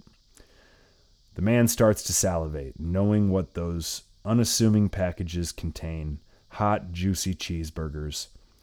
Perhaps that fella doing Tai Chi likes cheeseburgers, the man thinks. Doesn't look like a vegetarian to me. Not many of those left anyways, at least not in the autonomous zones. The clerk sets down the tray on the snack bar and looks at the man with anticipation, holding on to it with one hand symbolically. "You got something for me?" he finally asks. "Oh, shit. I knew I was going to forget to grab your damn soap. I'll be right back." He never felt the need not to curse in front of the Mormons, as he liked showing them how much fun he could be. He turns and jogs out the door, fishes his keys out of his pocket, unlocks the camper, and runs in. He grabs two bars from under the sink and takes note of how many are left. One unused bar, half a bar or so on the tray by the sink, another half bar in the camper's rarely used shower. Too much wasted water and propane, valuable resources. Basically leaves us two full bars, about 2 months worth. I suppose that'll have to do. We can always get more, or live without, he thinks. Soap had become astronomically more valuable after the blackout. It was an item that was looted extensively from stores and manufacturers shut down, never to reopen. This made the market for homemade soap grow rapidly, with homesteaders applying traditional methods to make soap from animal fat and lye, made from wood ash. Many people were now generating a relatively comfortable living through selling and bartering their handmade soaps. The man has friends back home who would resupply him upon his return. The man begins to think, perhaps the soap will give me an excuse to go home. Not sure I'll make it to 72 on this trip. Only have 33 so far, after a whole year. Getting them all is going to be tough, but necessary. A year on the road and only 33. What am I even doing here? Is this accomplishing anything? Of course it is. Geek says it's important, and he's the smartest guy I know. Quit doubting yourself and keep working. Fuck the soap. What do I have to get home for anyways? Well, I'd like to spend some time with Dee and some others, definitely miss certain people, but the road is home for now, so quit feeling sorry for yourself. He occasionally has moments of self-doubt, as anyone does, but he had trained himself to notice them and work through them in order to achieve a more productive mindset. It is probably due to the way he was raised by well-intentioned, evangelical, non-denominational Christians who instilled the fear of God in the young man, but not always in the best of ways. He was raised to judge and be judged, which in his later estimation is the exact opposite of what Jesus wanted. Words like purity and chastity were bandied about, despite the fact that neither of his parents were virgins at the time of their marriage, a fact that was never outright admitted but was fairly obvious. His folks loved him with intensity, perhaps too much, and therefore they did not speak often anymore. His mother would say things like, "Feel free to call any time," and "Wish we saw more of you," but that was before the blackout. They were still living in the same house on the golf course in the man's childhood home. Not much had changed in their world, despite everything changing in most everyone else's. They rode out the rough years in relative comfort and security of their gated community, far enough from any action to have the luxury of ignoring the bloody reality happening all around them. He had carried some resentment at that, given how much energy he was putting into the resistance and how indifferent they were to any of it, saying it was all part of God's plan. He would still visit occasionally out of a sense of familial obligation more than genuine desire. He would give his mother a hug and let her kiss him on the cheek. They would sit and eat a meal, making the much-dreaded small talk, inevitably turning to big talk by the man, to his parents' chagrin. He couldn't stand to answer the same question of, "So, what's new?" multiple times in a single meal. It was painful, but he continued to go, knowing they would never understand if he removed himself from their lives entirely. That said, he actually preferred this new world in regards to how he related to his parents and siblings. In the previous era, he would get into constant trouble from his sisters and mother for being difficult to reach, despite the ease of communication in those days. Now he needs no excuses. "Why didn't you ever respond to my text or emails?" one sister asked him once, demanding he answers for his sin of elusiveness. "'Cause I didn't feel like it," or "didn't quite know what to say," would be his response. It drove his mother up a wall in the old world not to get an RSVP from the man for anything. He refused to commit too far in advance. He had tried to explain this to his mother, that she would have better luck if she asked him no more than a week in advance to any event. His brain didn't like commitments too far into the future, as one never knew what might come up. So he would say maybe instead of no, hating to be a disappointment, which of course he found that he was anyways. "Did you get my texts about the concert we're all going to on the 19th? His mother would ask. "Yep, but that's next month. Wasn't sure what to say." "Well, we need to buy the tickets." "Well, if I have to say yes or no, I'll say no. But can I just buy a ticket the day of? You know, it's all general admission, right? well, I guess it's the concert in the park never sells out and it is open seating, but we're trying to get our plans together. Well, you go right ahead. I'll stay a soft maybe. This would drive his mother insane, never getting a firm commitment, except on big ideas like liberty and anarchism, which she began to despise hearing coming from her son's mouth. Why do you have to be so extreme all the time? Why did they have to break their own rules? Taking away our weapons, our income, our property, locking us in our homes and trying to force vaccinate the whole world? Fuck them! I will die for my liberty if I must. Don't you remember how this country was founded?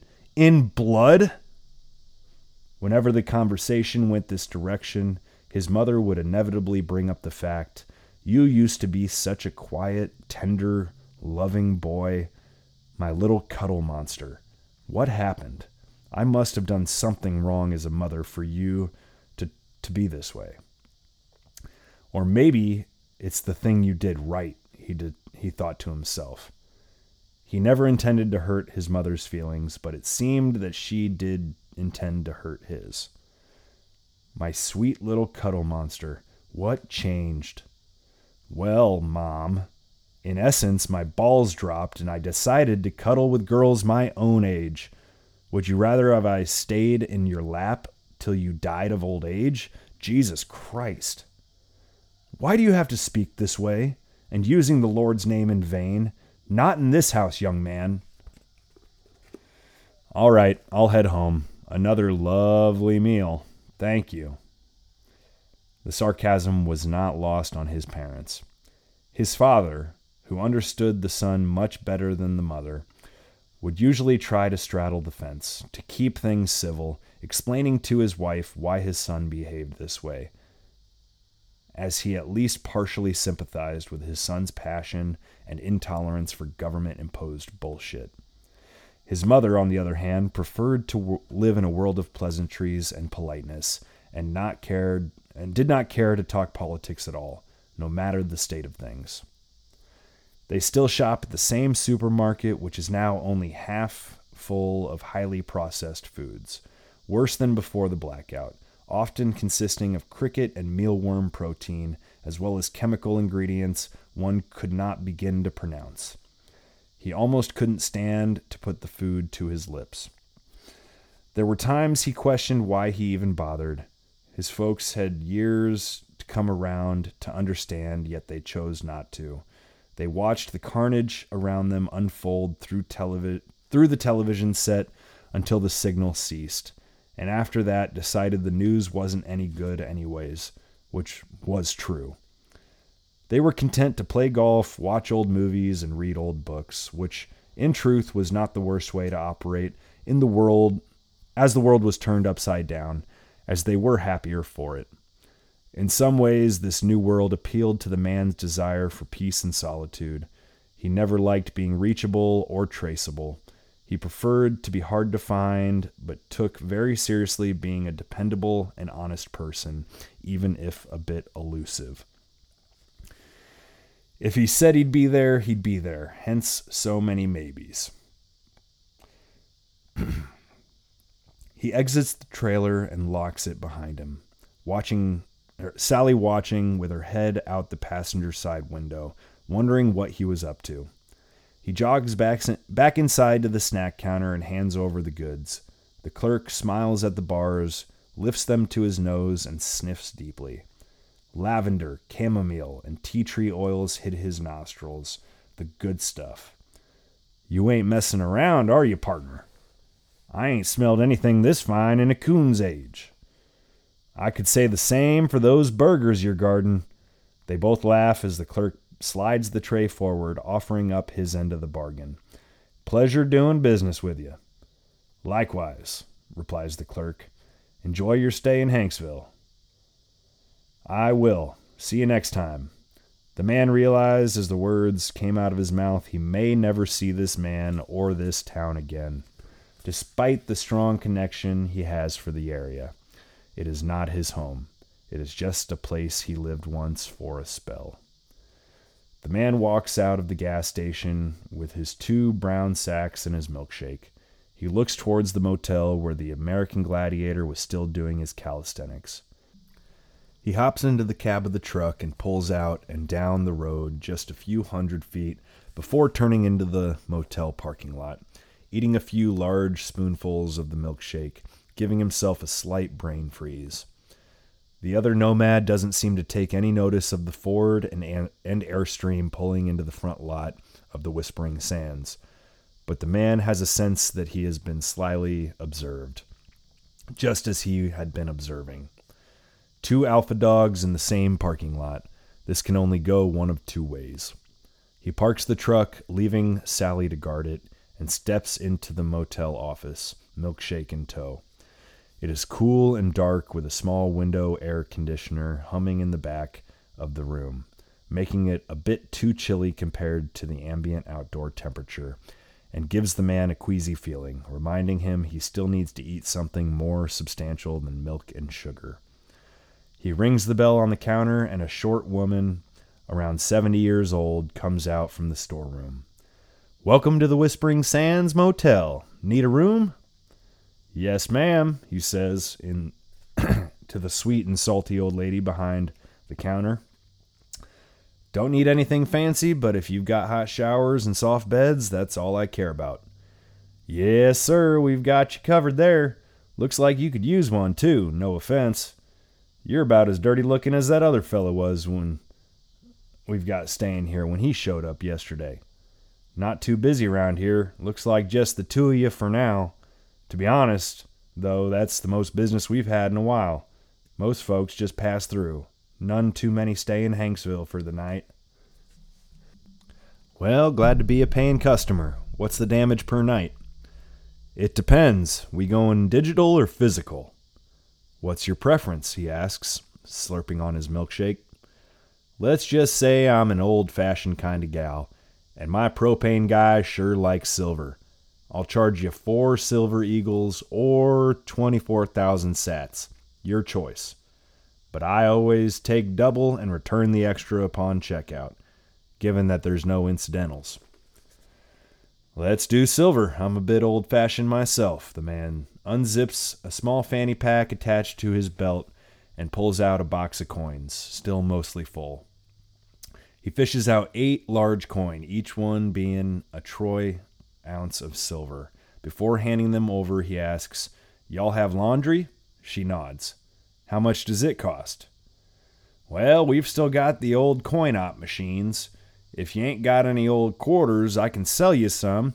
6 quarters per load, but we only take the real silver quarters, so I'll need to see 'em before you use 'em.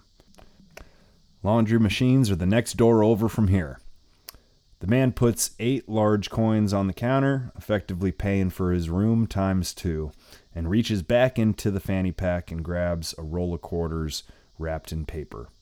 He smacks it against the corner of the countertop, busting it open, spilling quarters all across the counter. The old woman lifts a pair of reading glasses dangling on a chain around her neck and looks closely at the quarters, flipping some over to check the mint year on the front side. They're all pre-1965. "Looks good," she says. "If you want to leave the whole roll, I'll do the laundry for you, folded and everything, and I can bring it to your room when it's done. I'm a bit on the short side with extra quarters these days." "Well, you drive a hard bargain, but I accept. That would be splendid. I apologize in advance for the smell of my socks. It won't be pleasant. Hope the roll of quarters is worth it.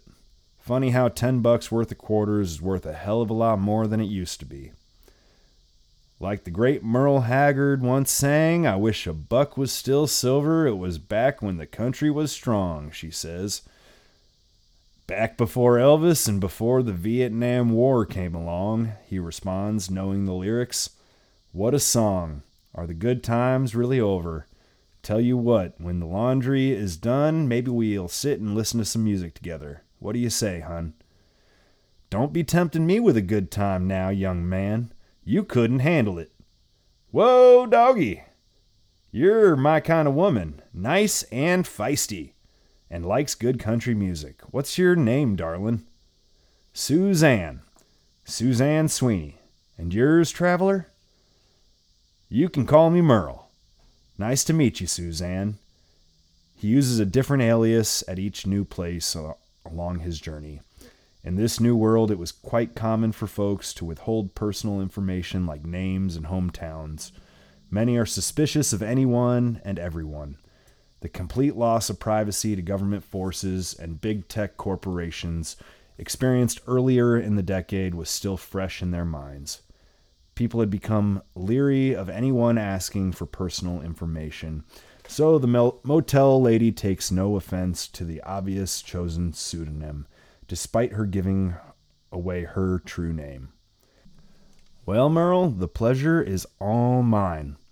I'll put you in room 11, all the way at the end. That gives you and the other fella plenty of elbow room between you.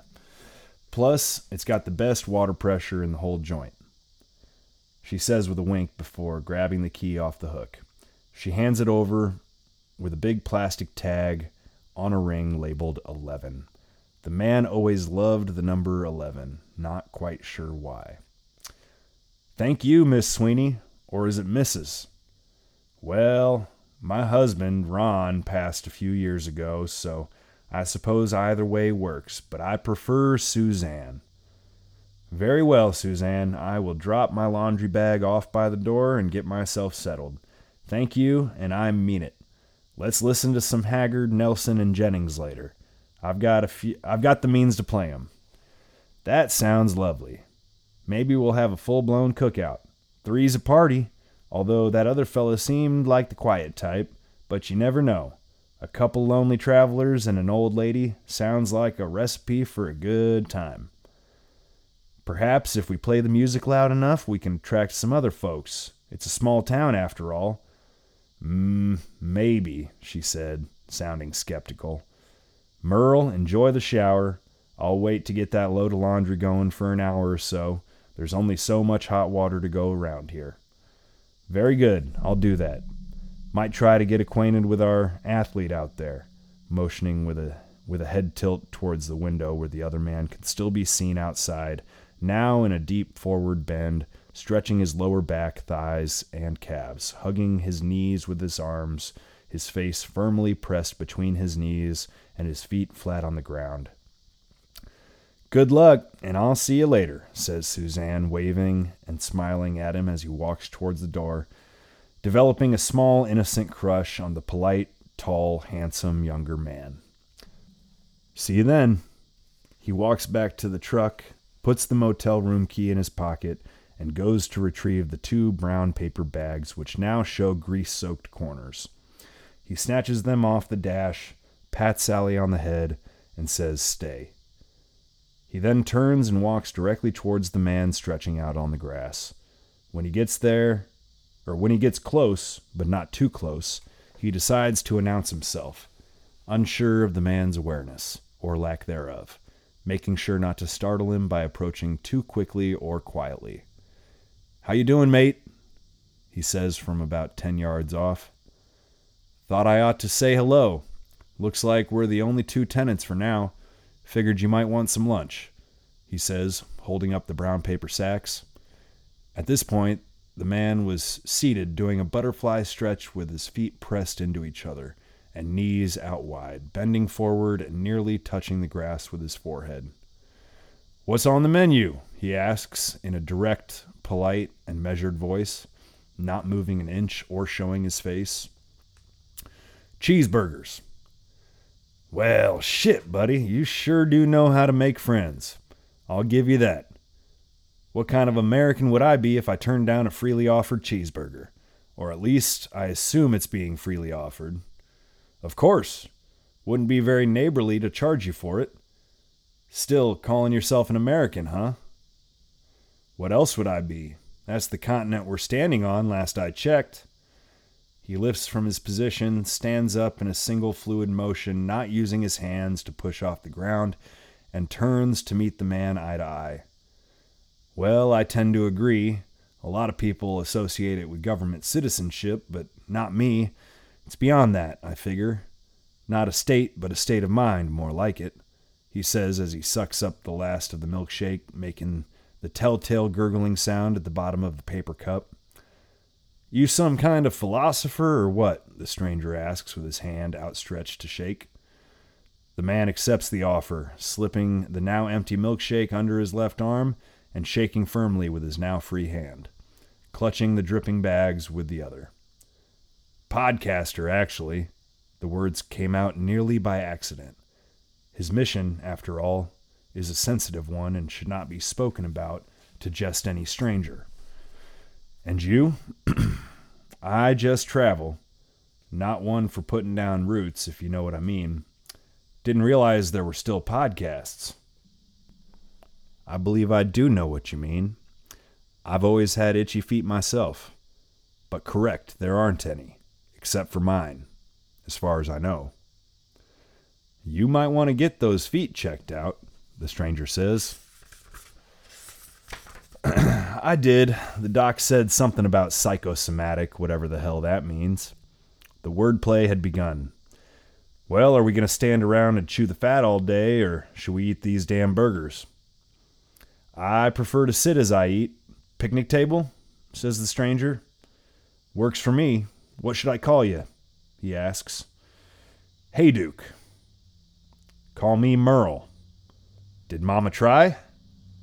"One and only rebel child," Merle begins to sing. "From a family meek and mild. Mama tried to raise me better, but her pleadin' I denied. Mama tried." If it ain't the one and only Merle Haggard in the flesh. "I thought you died." "Only once so far." They settle into the picnic table on opposite sides. Merle opens the bags, one with a burger ready to eat, already soggy from the grease and mayonnaise, with fries loose inside the bag. The other bag holds a patty, buns, and toppings wrapped separately in bits of wax paper, as promised by the clerk. "Take your pick," says Hayduke, or he says to Hayduke. "You page, you pick," he replies. "Fair enough, I'll take the grease bomb." He unwraps the burger, and after much anticipation, he takes his first big bite. His eyes roll into the back of his head as he tastes the beef, lettuce, tomato, onion, mayo, and bread merging on his taste buds.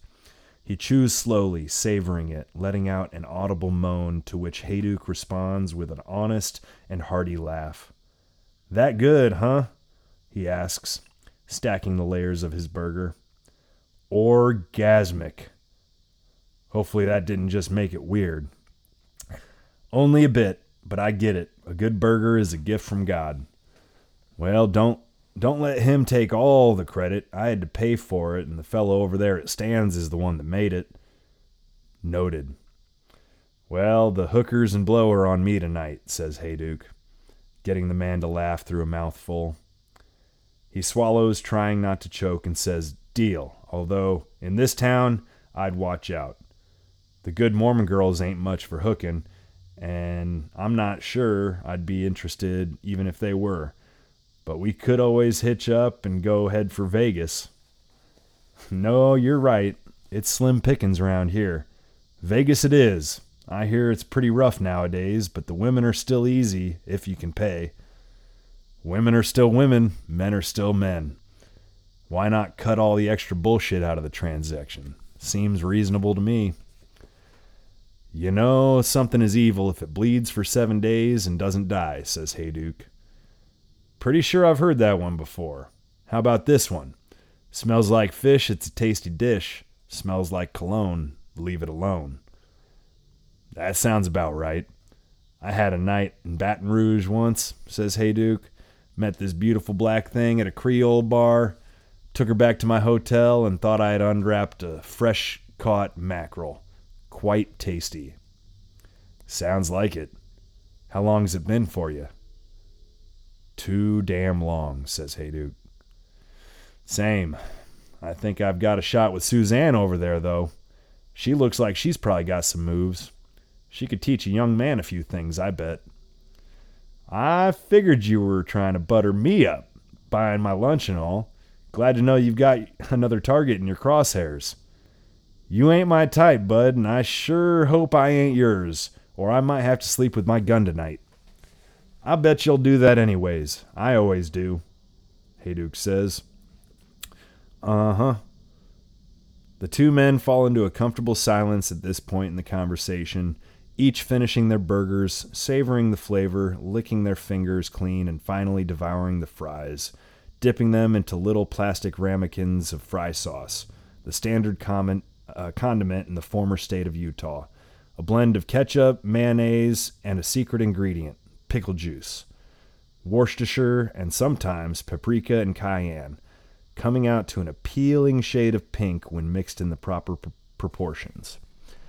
They make short work of the fries and the sauce, leaving only a mess of greasy white and brown paper in the wake of their consumption. Hayduke collects the wrappers, asking if he can keep them for fire-starting material. "Go ahead," the man replies.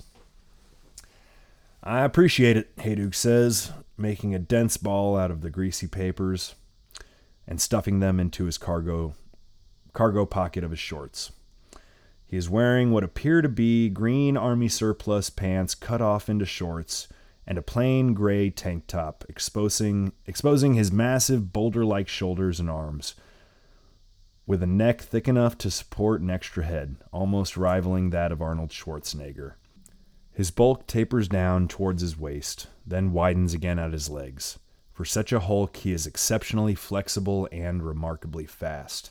He keeps in shape with daily training in a variety of different disciplines: Tai Chi, yoga, boxing, running, swimming, when the opportunity arose, and combat skills, i.e. shooting, hand-to-hand, knife work, etc.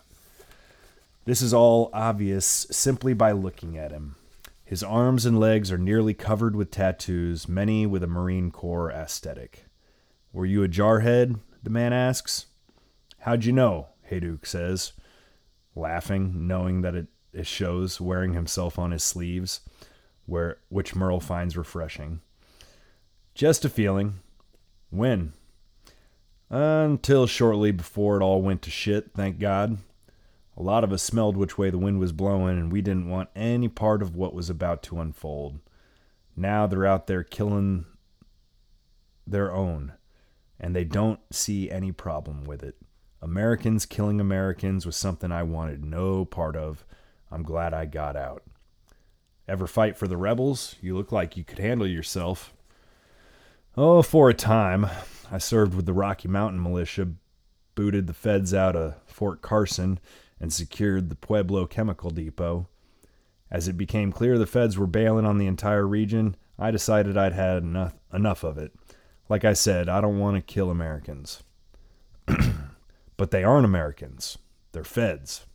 Stormtroopers." Yeah. Still. "I understand," says Merle. "I've seen more of it than I care for myself. Glad the worst of it is done.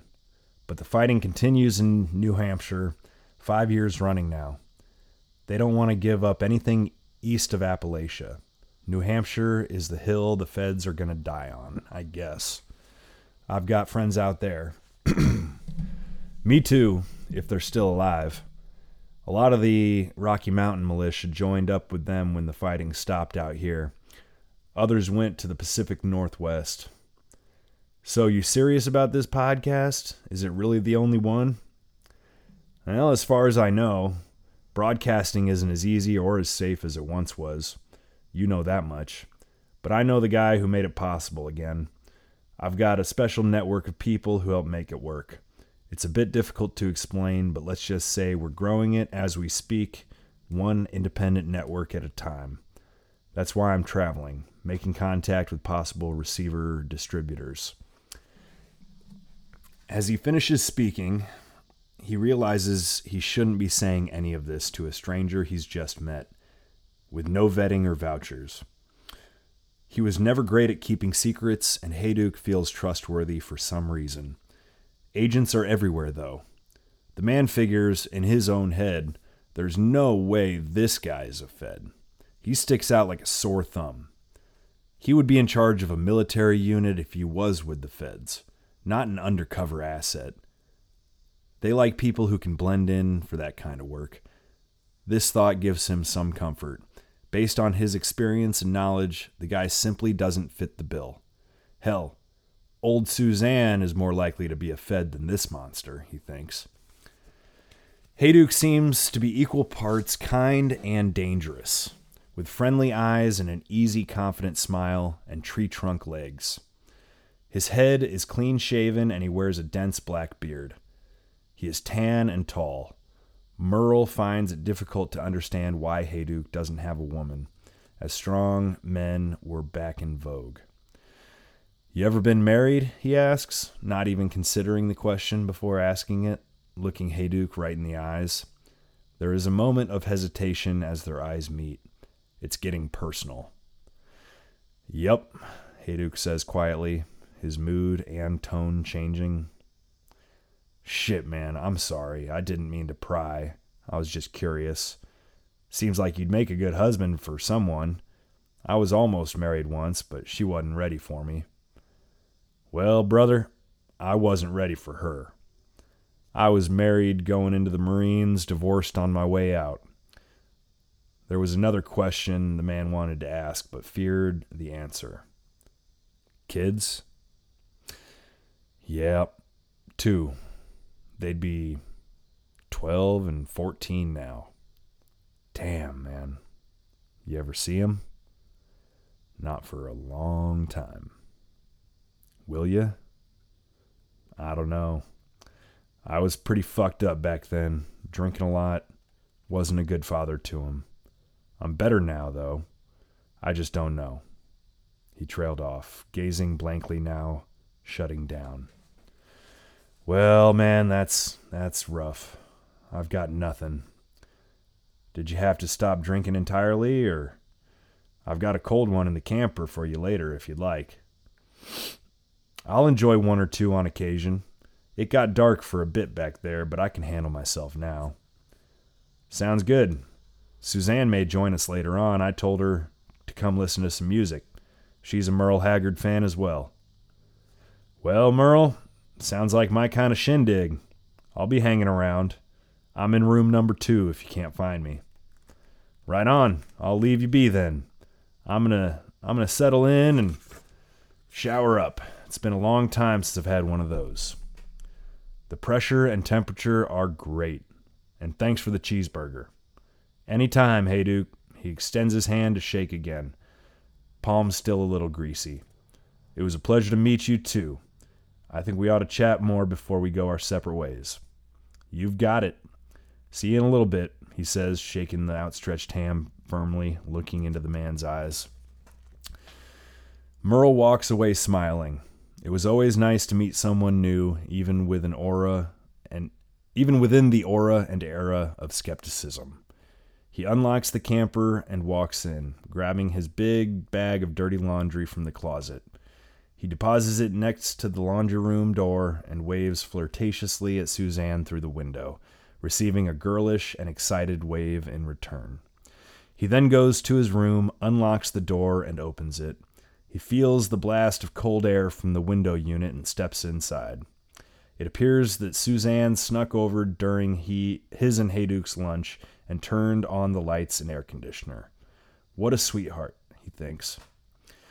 He then goes back to the truck, lets Sally out, rolls up the window, and locks the doors.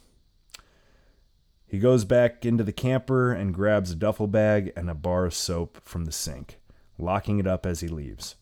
He carries the bag into the room and sets it on the bed. He turns and peeks out the window to see Sally peeing next to a bush and whistles for her. She runs into the room and jumps onto the bed at the man's request. He pats her head and says, "Good girl, Sal."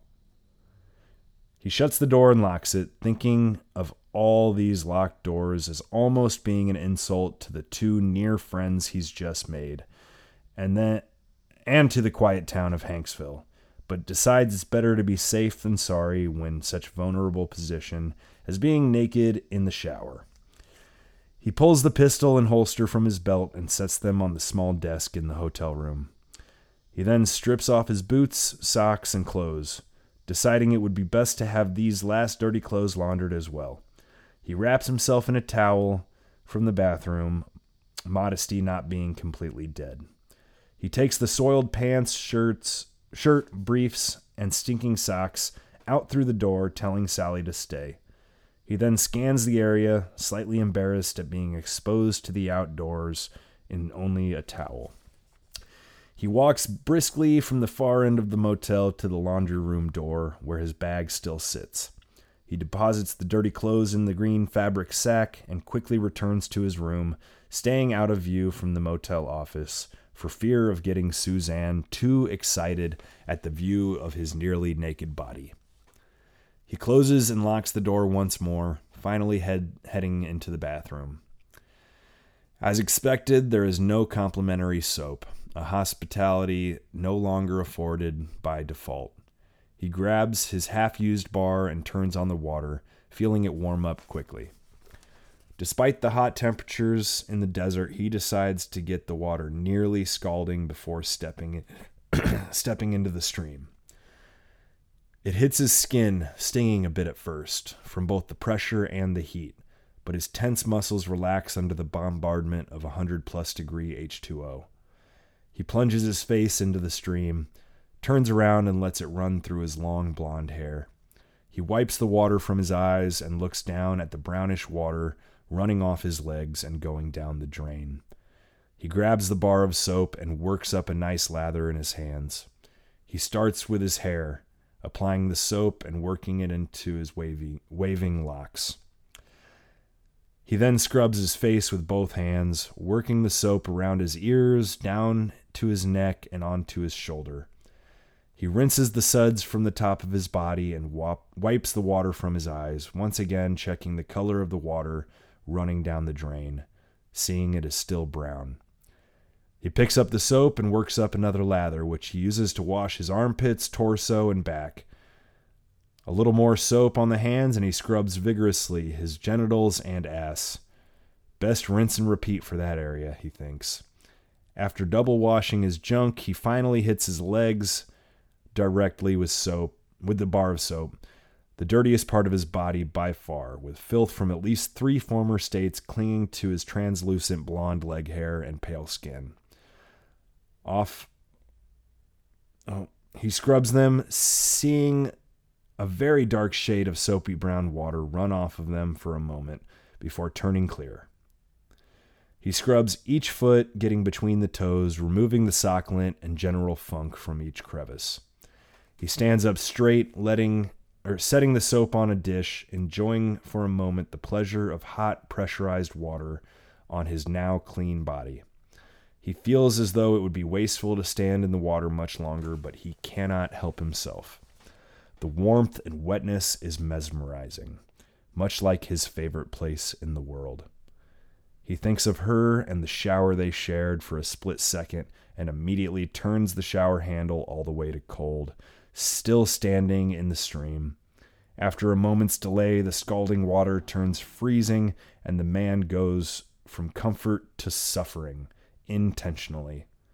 He stands in the cold stream for a full minute or so, feeling his skin temperature come down. He breathes in short, shallow spurts, having an involuntary reaction to the sudden change of environment. He feels his nerves tingling all over his body, puts his head under the faucet, and feels the stinging cold all over his scalp and face. Breathing more regularly now, he shuts off the water and opens his eyes. "Wow," he says aloud. "Fucking hell." The shower experience was intense and wonderful, well worth the wait. Might have to take another one before leaving, he thinks to himself. He returns to the bathroom, drying himself with a towel. Sally, also naked, is sitting dutifully on the bed. She looks up at him and smiles, panting slightly. He smiles back, drops the towel, and removes the duffel bag from the bed. Lying down with Sally, still slightly wet. The drops on his skin feel cool thanks to the air conditioning unit. Coolness was an uncommon sensation during late summer in the desert. The man allows his eyes to close, drifting deep into a cheeseburger-induced coma. Chapter 4. The Proposal. He's standing on the balcony, smoking a delicious spliff, wondering what he has ever done to deserve such a view. Not the view of Lake Erie behind him, masked in darkness, but the view of his love, his lover, dancing alone.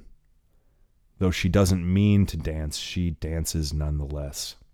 She moves throughout the kitchen, doing this and that, making something for everyone to eat. It is the most beautiful sight he has ever seen. It strikes him that he should marry her. He can't help himself but think the thought. He almost walks in but pauses, thinking for a moment, smoking and wondering if she might agree. It is a moment, but is it the moment? He sees many shapes and many forms, some lights and some things. He hears music coming from inside and sees the vibrations of it, the resonance of everything all at once. The glass shimmers, tones and sights meld together. It is all unbelievably and almost unbearably beautiful. It is like a dream, but he's pretty sure it isn't.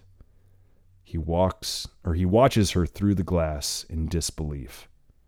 He finally decides to go, to do it. He puts out his spliff and marches in with purpose. He walks up to her, and she looks up at him with a surprised expression. He touches her waist, pulls her closer, and says, "I dare you." "To do what?" she asks. "To marry me," he proposes.